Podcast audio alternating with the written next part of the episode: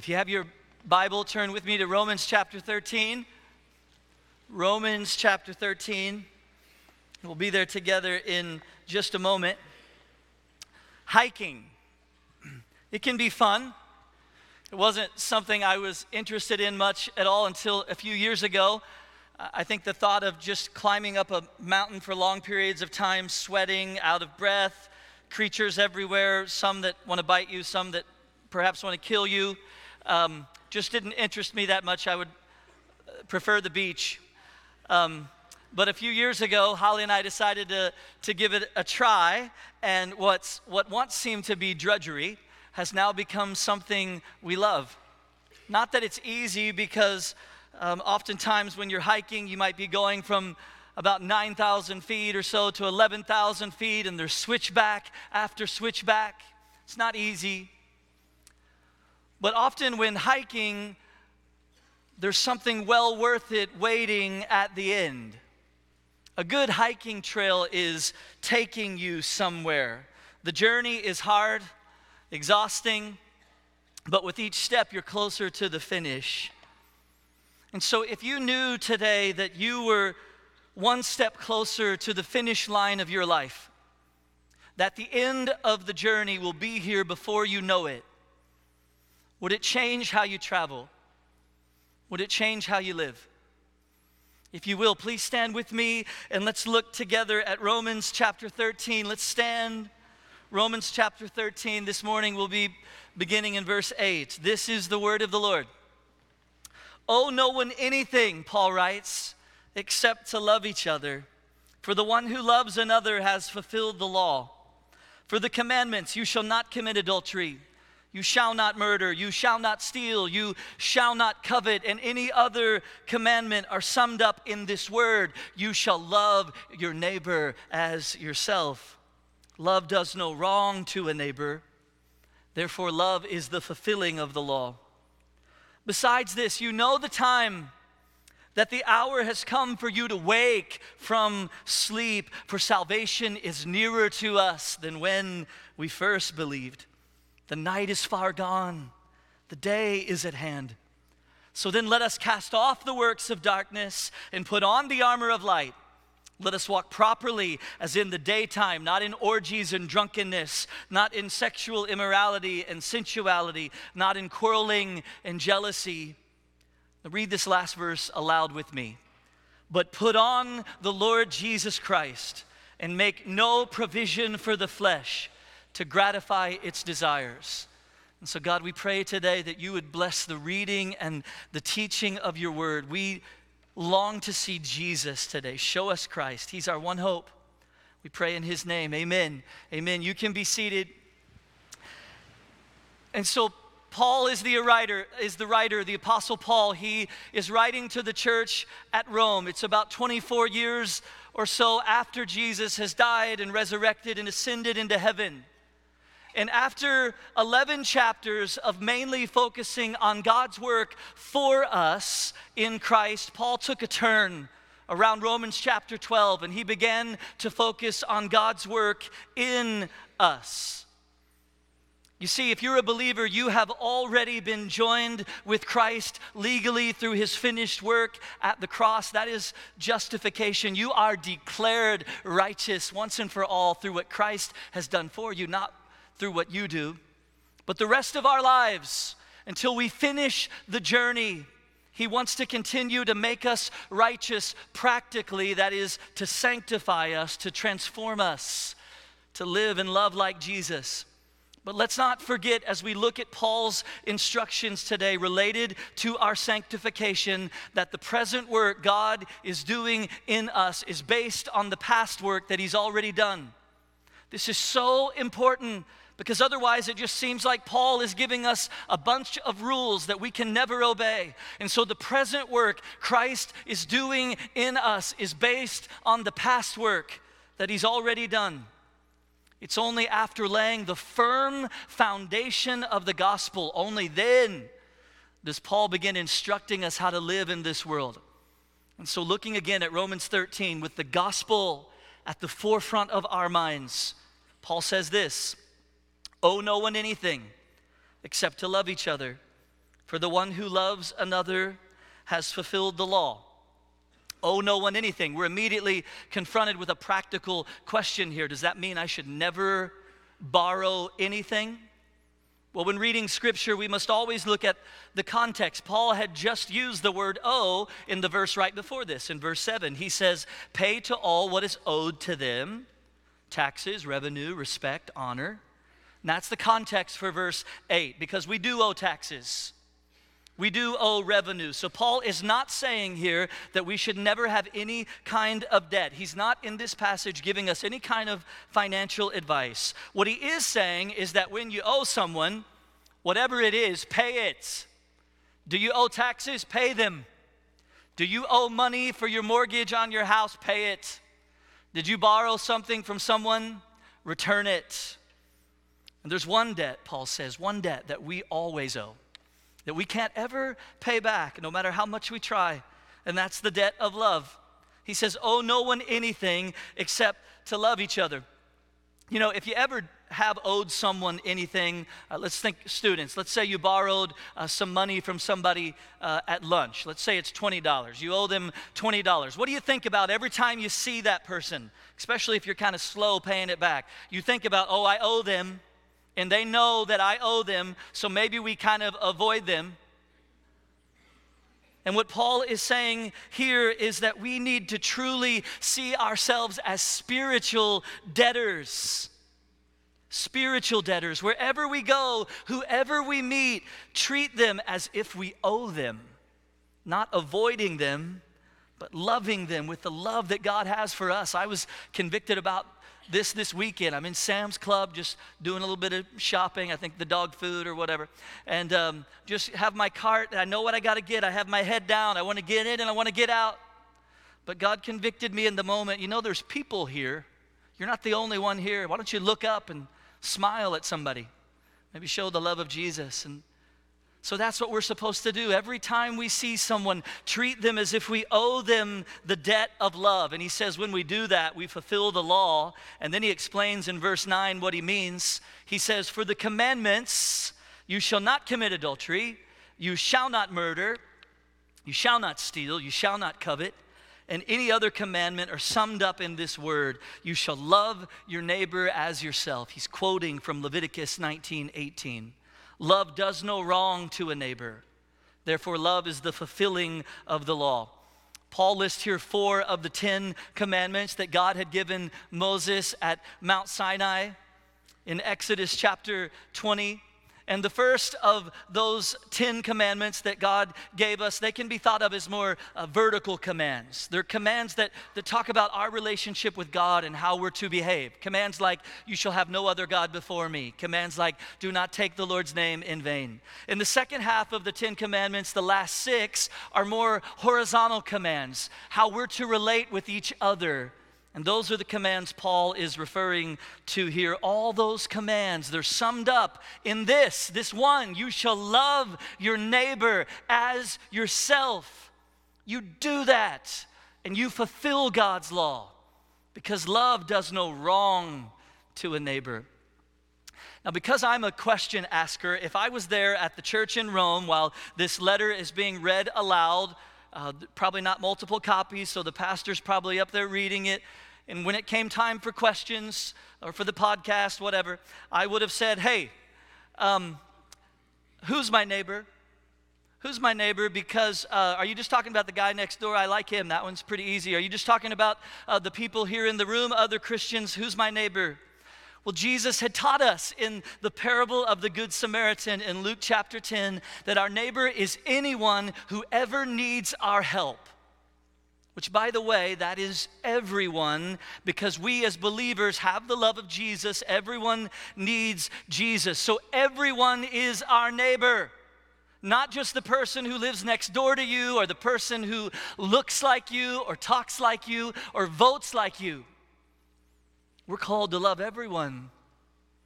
And Paul wants us to see by referencing some of the Ten Commandments that, for example, when you love your neighbor, you will not commit adultery with them.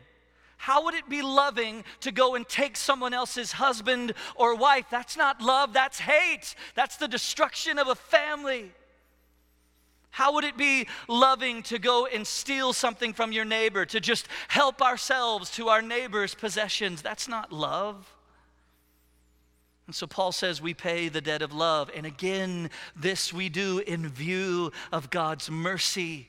He loved us first through Christ, paying a debt that we could never pay. So we live the rest of our lives in loving response.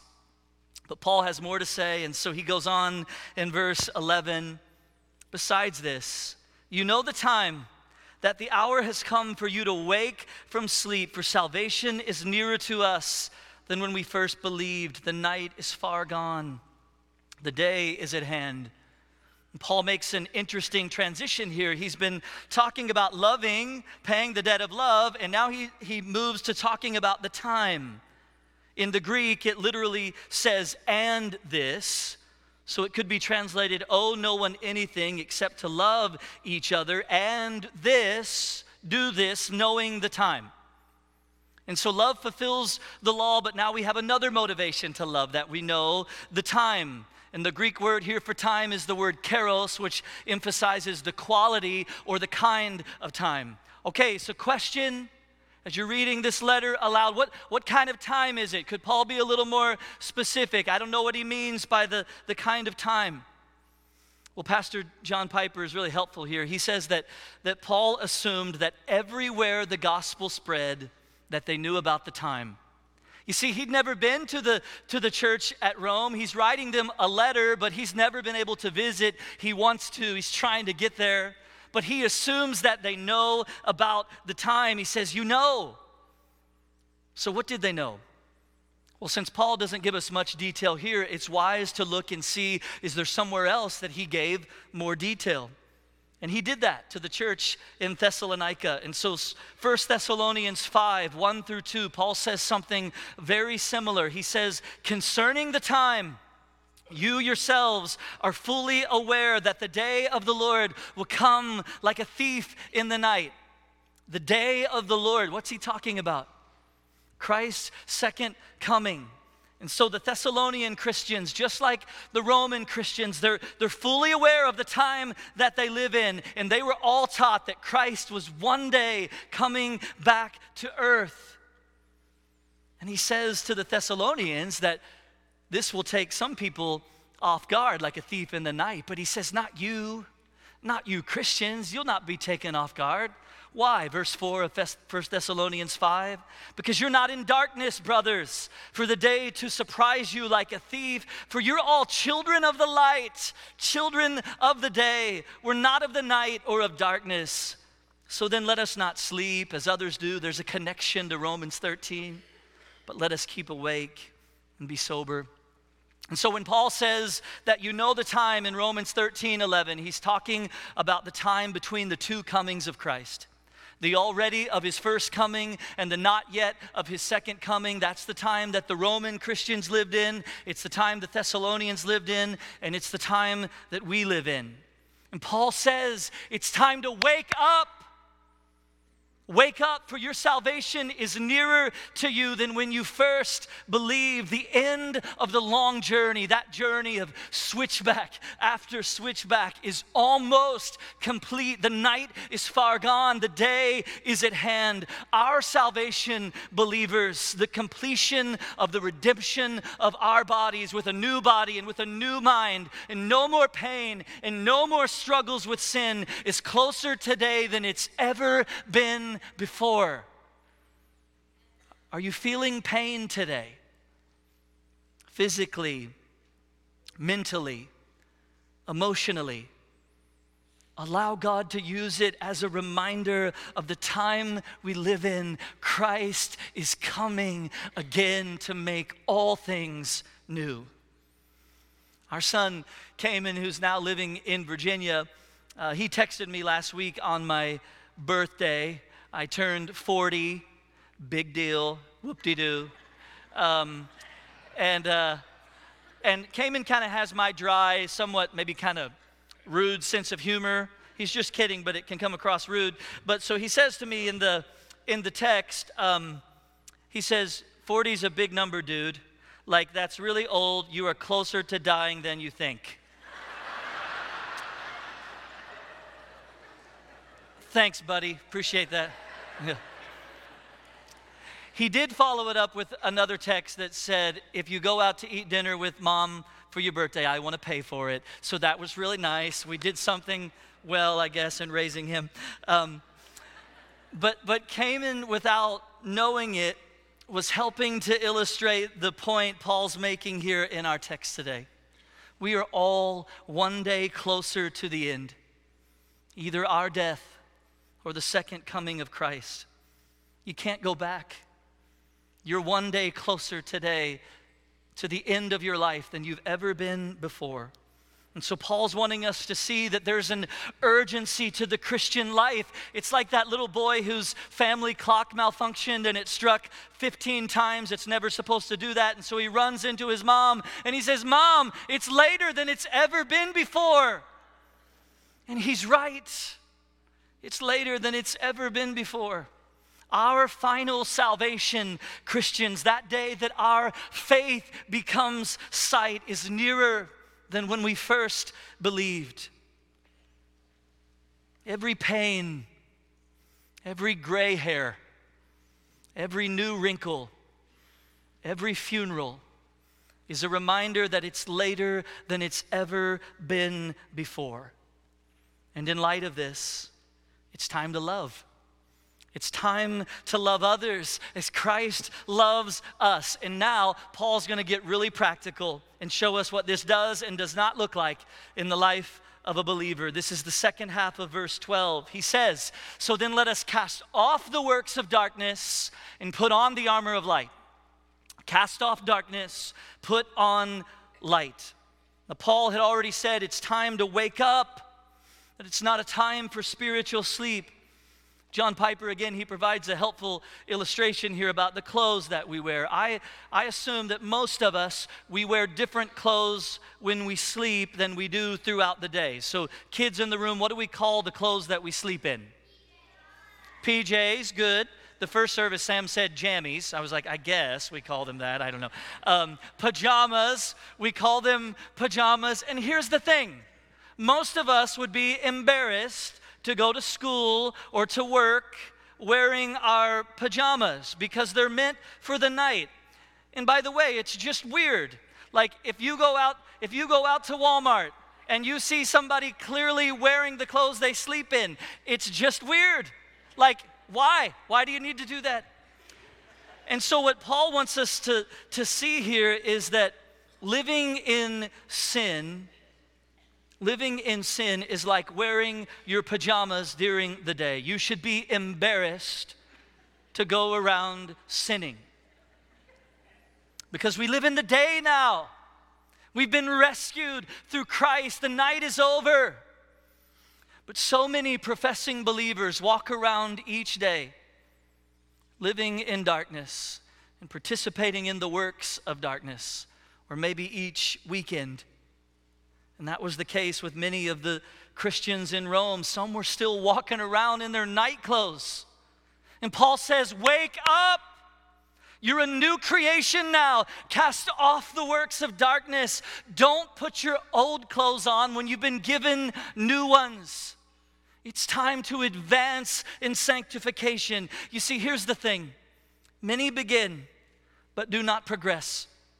Many begin, but do not progress. Many start up that long climb up the mountain, but they get too tired or they get lazy or the temptations of this world just become too much and they turn around and go back.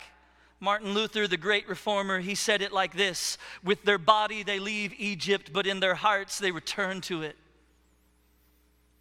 And Paul says, it's time to cast off the works of darkness and put on the armor of light the armor of light. The Christian life is war, it's a battle. And we need to be dressed for the battle. And so, what armor is he talking about? Again, it's helpful to look at 1 Thessalonians 5 because there in verse 8, Paul gives a little more descriptive uh, description. Verse 8 But since we belong to the day, let us be sober, having put on the breastplate of faith and love and for a helmet, the hope of salvation. Now, there are other parts of the Christian armor that Paul talks about in Ephesians 6, but here he gives us the breastplate and the helmet. Now, the breastplate, if we were to put that on, what does it cover? It covers our chest. What's in our chest? Our heart. If we put a helmet on, what does it cover? Covers our head. What's in our head? Our brain, our mind. Do you know that the devil wants your heart and your mind? Students, the devil wants your heart and your mind. And so Paul says you got to put your armor on. And he tells us that the breastplate over our hearts is faith and love, the helmet over our minds is hope. Sound familiar? Faith, hope, and love, the three greatest. And Paul's going to tell us if we look ahead to the first part of verse 14 that it's not just nice character traits or nice abstract qualities that we're to put on. A lot of people in the world believe in faith, hope, and love. No, he tells us we're to put on a person. So verse 14 says, But put on the Lord Jesus Christ. We so often think about the time we live in and we get so discouraged about it. Things are so dark, things are so bad. Our world is just awful. Politicians are just crazy, whatever. And the time we live in is full of sin. It is full of pain. It is full of death. That's true. But Paul is telling us that's not the truest thing. The age we live in is very dark, but we are not in darkness. There's brokenness, disease, pain all around us, but that is not the main reality for us. If you lose your child or your spouse, the main reality for you is not darkness. If the doctor tells you you have cancer and that it doesn't look good, the main reality for you is not darkness. If you lose your job, the main reality for you is not darkness because we live in the day now. We live in the day. Christ has come. He's brought the dawn of the new age. The kingdom is here. He says, Put on the armor of light. How? By putting on the Lord Jesus Christ. And this is the main point of our passage today. Our power to obey and to love others is found in this put on the Lord Jesus Christ. You want to love others? As God commands you to, put on Christ. You want to live in submission to the government even when you strongly disagree. Put on Christ. You want to withstand the fiery darts of the enemy. Put on Christ. Do you want to have a beautiful, selfless, intimate marriage? Put on Christ. Do you want to have the wisdom and patience to train your child up in the Lord? Put on Christ. Do you want to be able to face the pain and the trials and the tragedy that we all go through in this life. Put on Christ when temptation comes. When despair is knocking at your door, when you feel like you're just too tired to get up in the new day, put on Christ. He's your life. He's your destination. Put on His power, put on His protection, put on His peace, put on Christ. Now, it's true that if we're Christians, we have already put on Christ. Galatians 3:27 says, "For as many of you as were baptized into Christ have put on Christ." Baptism is a picture of what happens by faith the moment that we believed. And what happened when we believed was we put on Christ, and nothing can ever change that. This means that the command that Paul is giving us here in Romans 13 is really just this become who you already are. Become who you already are. You already are in, in, light. You're not in the darkness anymore. And that's a beautiful thing. You don't have to be someone you're not believer. Just be who you already are. Be the child of God that you are. What Paul is saying here is that we're to put on outwardly what we've experienced inwardly. Put on outwardly what you've already experienced inwardly. You're a new creation in Christ. Live in that reality the question I'm here in the church. This letter is being read aloud there in Rome. Okay, I get what you're saying. You're saying put on Christ, put the armor on, like love people. Yeah, but how do I do that, like practically in my day to day life? What's that look like? I, I need some more help, Paul. Well, like you, I have real struggles, real temptations. Almost every day of my life, the enemy wants in my mind and in my heart more than most weeks, Holly and I have felt the attacks of the enemy.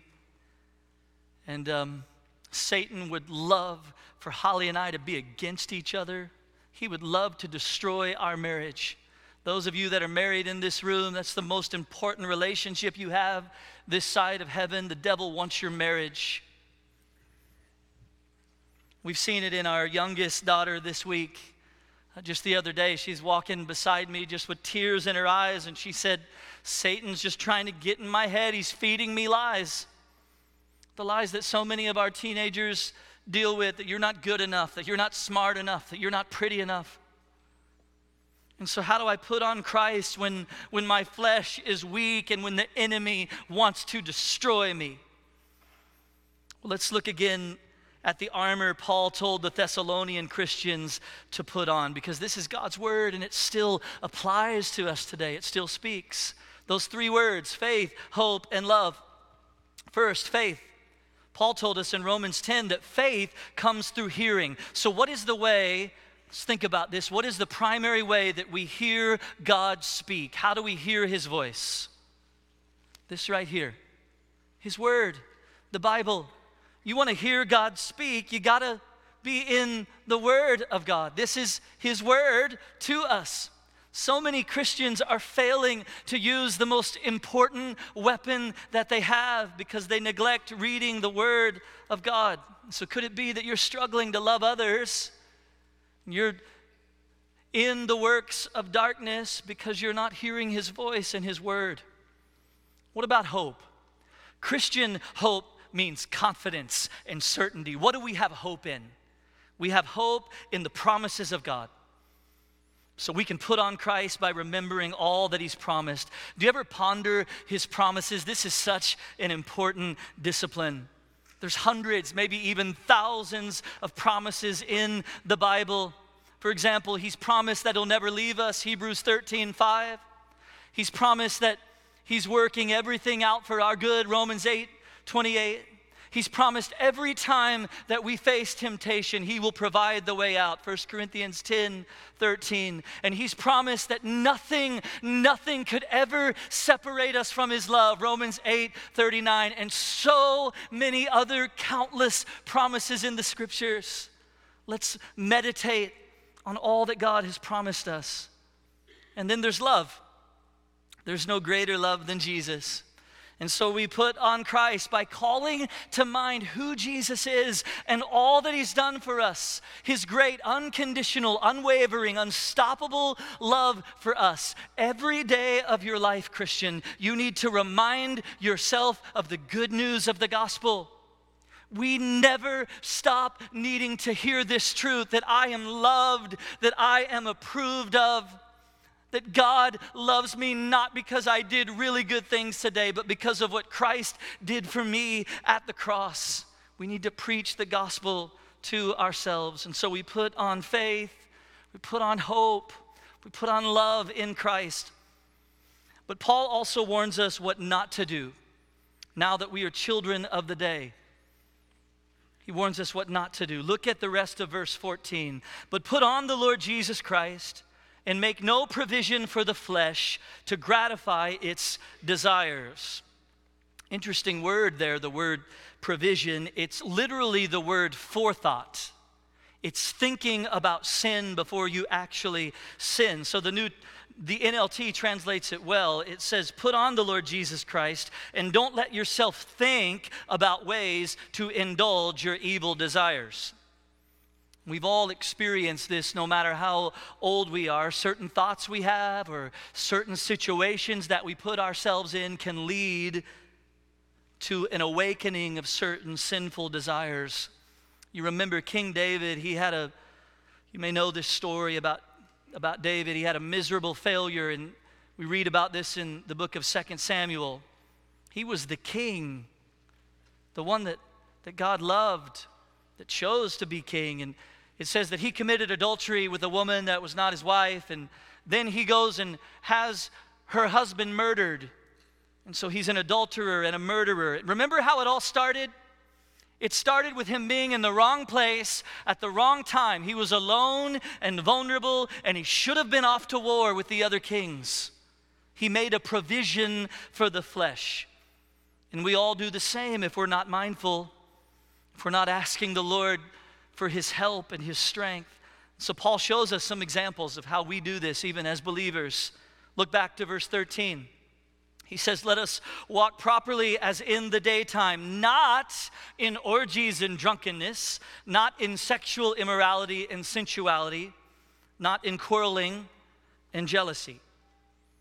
Orgies and drunkenness. Your translation may say carousing or rioting. It, it has the idea of reckless partying. If you were to study this word, the first word there, it does not mean what we think it means in our culture today. It has this idea of really substance abuse, taking substances like alcohol and other drugs to the extreme. And Paul says, don't let your thoughts lead to that. What about you? Are you making a provision for these types of behaviors in your life? Might look like this you're bored, you're alone, you're tired, you're depressed, you're feeling hopeless. But listen, Paul says, don't allow yourself to, to think about those things like alcohol and drugs and other substances in excess. All they do is put you to sleep. They stir up the works of darkness. It's like walking around in your night clothes. Don't put yourself in those situations that give rise to those thoughts and behaviors that's making provision for the flesh sexual immorality and sensuality. This is unrestrained, sinful desires for sex, whether sex outside of marriage or adultery or pornography.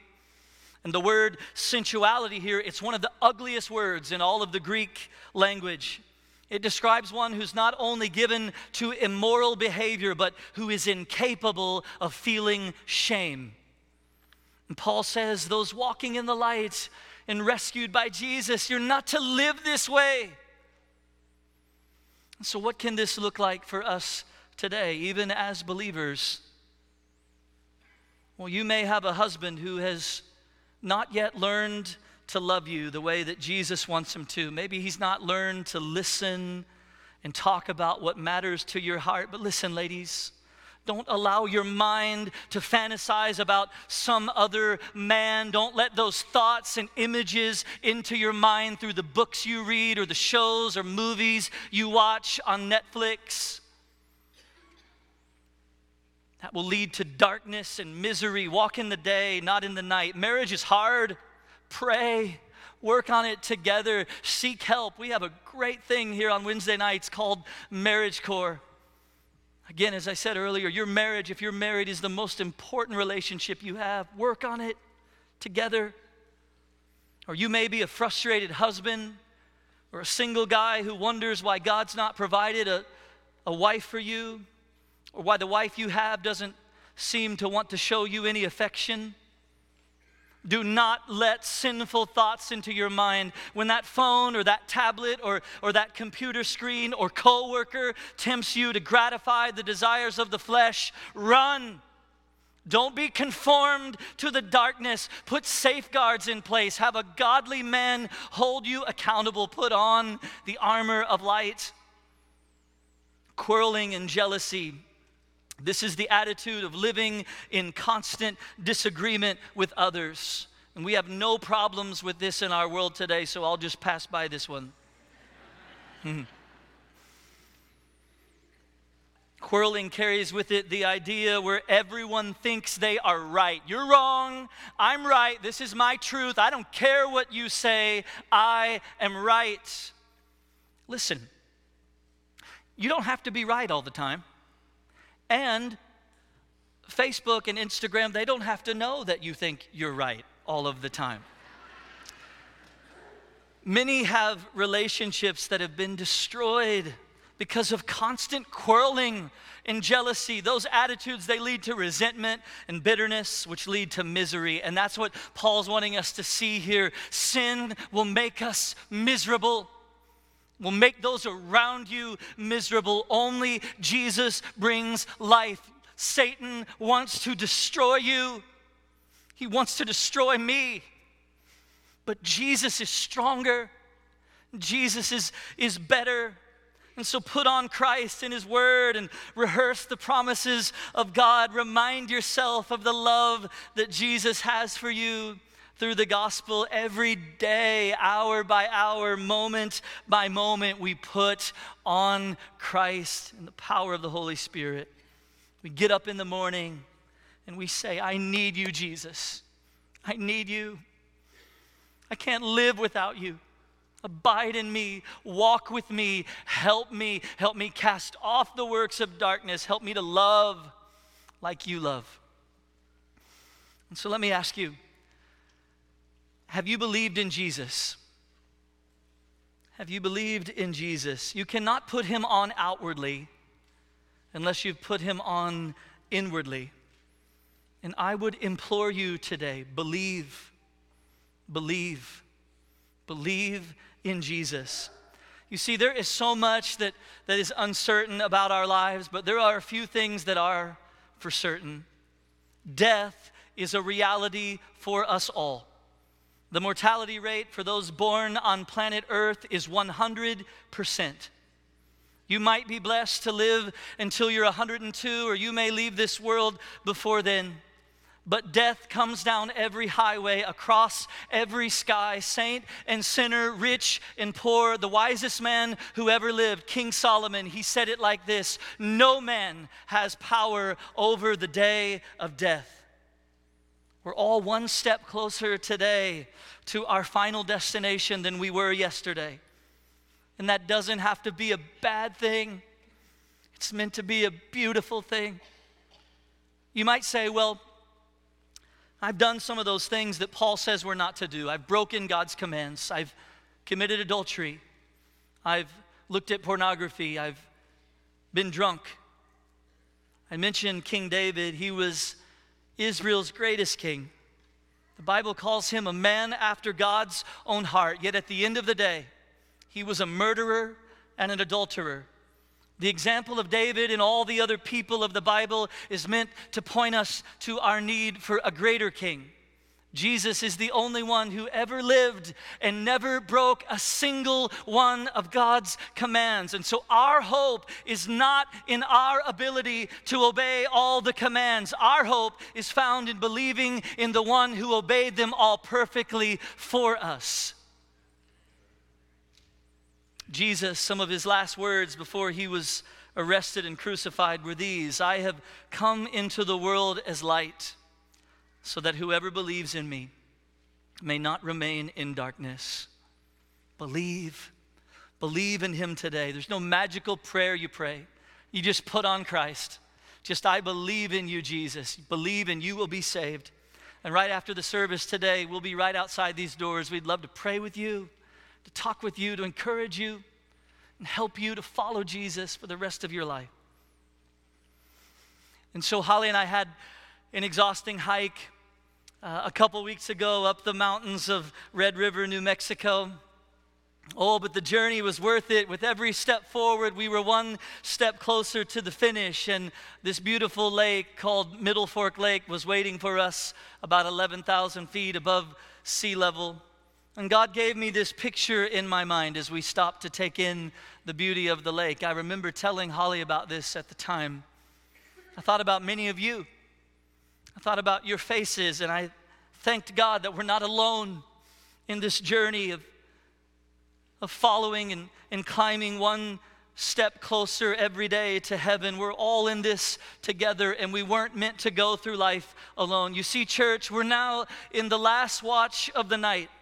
Salvation is nearer to us than when we first believed. Soon and very soon, we are going to see the King. The present era of darkness and sin and sadness is coming to an end, and the never ending age of light, holiness, and gladness is near. This is why we must love others. It's why we must make disciples who live and love like Jesus. And as we do, we can almost see it. Heaven joins in with the glorious sound as the great cloud of witnesses all gather round because the ones that were lost are finally found. The Father is welcoming. This is our homecoming.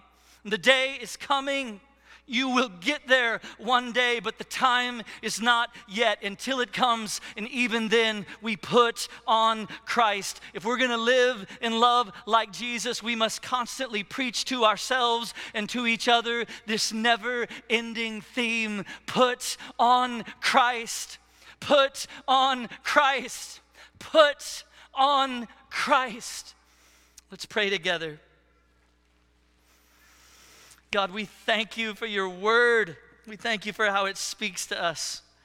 These words were given to, to men like Paul over 2,000 years ago, and yet they're still alive and still piercing to the heart. And that's my prayer today that you would just pierce us to the heart with your word. Perhaps some today are convicted because they're living in their old clothes when they've been given new ones. Doesn't mean they're not saved, doesn't mean they don't belong to you. Just means they're participating in works of darkness, and that's going to make them miserable. You want something better for us. You tell us to, to walk in the, in the light, to live in the day because you've come. So, God, we may look at somebody like King David, we might think, oh, I, never done anything that bad. I've never committed adultery, certainly haven't murdered somebody. But Jesus, you told us that if we ever look at another man or woman with a lustful thought in our minds, that we've committed adultery. You told us if we've ever hated our brother, then it's as if we murdered them. And so our sin is great. And I, I pray this morning that you've helped us to see how great our sin is and how disgusting our sin is, how embarrassing it is. Because when we do that, when we see how, how grievous our sin is and just what a mess we are, it just makes the gospel so much more beautiful that you would love broken, miserable people like us. And so we thank you for your grace. We thank you for the cross today. We thank you that you made a way for us to know you and that you're committed to us not just the moment of our salvation, but all the days of our life, all the way to the end. And we long for that day. We long to see you face to face. And so we just agree together. We, it'd be great with us, Lord. Just come quickly, Lord Jesus. But until you do, we'll, we'll fix our eyes on you. Help us by the power of your Spirit to live for our Savior, Christ alone. We pray in his name. Amen.